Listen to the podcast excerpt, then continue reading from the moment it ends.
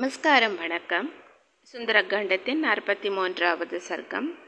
தேவாலய முதல் சுவர்களை அழித்தல். ஜெய் ஸ்ரீராம். கிங்கரர்கள் எல்லாத்தையும் கொன்னுட்டு அடுத்தபடியாக செய்ய வேண்டிய காரியம் என்ன அப்படின்னு ஹனுமான் சிந்தனையை ஆழ்ந்துட்டுருக்காரு. இந்த வனம் வந்து என்னால் அழிக்கப்பட்டுச்சு. ஆனால் இந்த பெரிய ஆலயம் மாதிரி மாளிகைகள் எல்லாம் ஒன்றும் அழிக்கப்படலையே. ஆனால் மாளிகைகளில் இதே மாதிரி நான் துவம்சம் செய்ய போகிறேன் அப்படின்னு மனசில் நினச்சிட்ருக்காரு வானர வீரரான ஹனுமன். தன்னோட முழு வலிமையையும் காட்டிட்டு மேருமலையோட சிகரம் மாதிரி உயரமாக இருந்த மாளிகை மேலே தாவி குதிச்சு ஏறுறாரு. மல்ல மாதிரி மாளிகையோட உச்சியில் ஏறி நின்று வானர வீரர் சூரியன் உதிச்சிருக்கிற மாதிரி ரொம்ப ஒளியோடு விளங்குறாரு. அதாவது ஒரு சூரியன் இருக்குது அதோட இவரை பார்க்கும்போது இன்னொரு சூரியன் உதிச்சிருச்சோ அப்படின்னு தோன்றது மாதிரி அப்படி விளங்குறாரு தேஜஸோட. வெல்ல முடியாத அந்த மாளிகையை அப்படியே உலுக்கி அசைச்சு வெற்றி பொலுவோடு பிரகாசித்த அவர் குல பர்வதங்களில் ஒன்றான பாரியாத்திரம் அப்படிங்கிற தங்கம் மயமான மலை மாதிரி விளங்கினார்.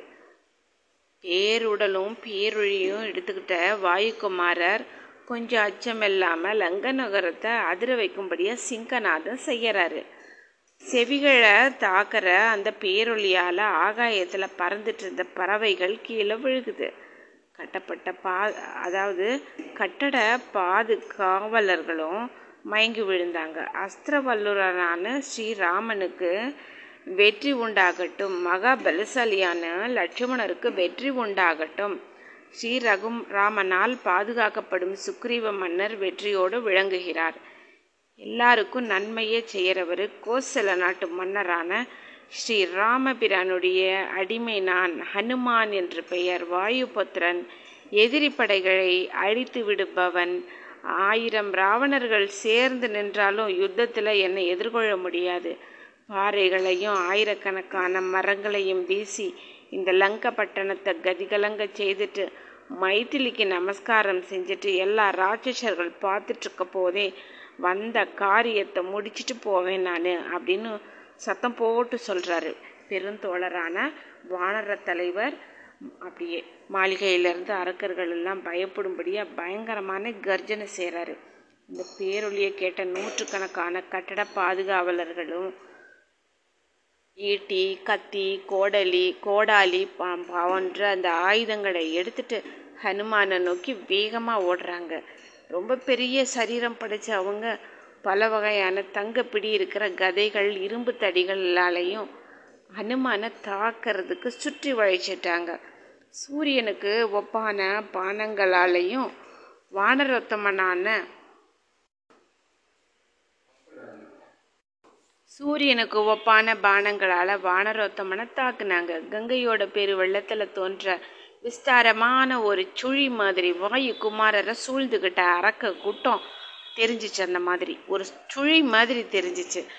சின் அப்படியே கோபம் ஆயிட்ட மாருதி மைந்தர் பயங்கரமான பேருருவத்தை எடுத்துட்டு பெரிய மாளிகையோட பொன்மயமான ஒரு தூணை அசைச்சு பிடுங்கி நூற்றுக்கணக்கான தடவை அதை சுழற்றினார். அங்கே நெருப்பு பற்றிக்கிடுச்சு மாளிகையும் எரிஞ்சிச்சு.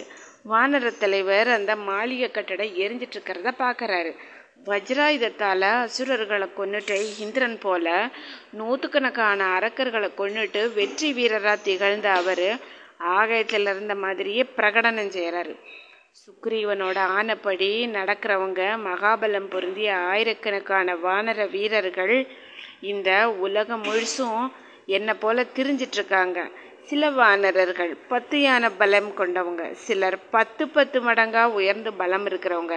சிலர் ஆயிரம் யானைகளுக்கு நிகரான ஆற்றல் இருக்கிறவங்க.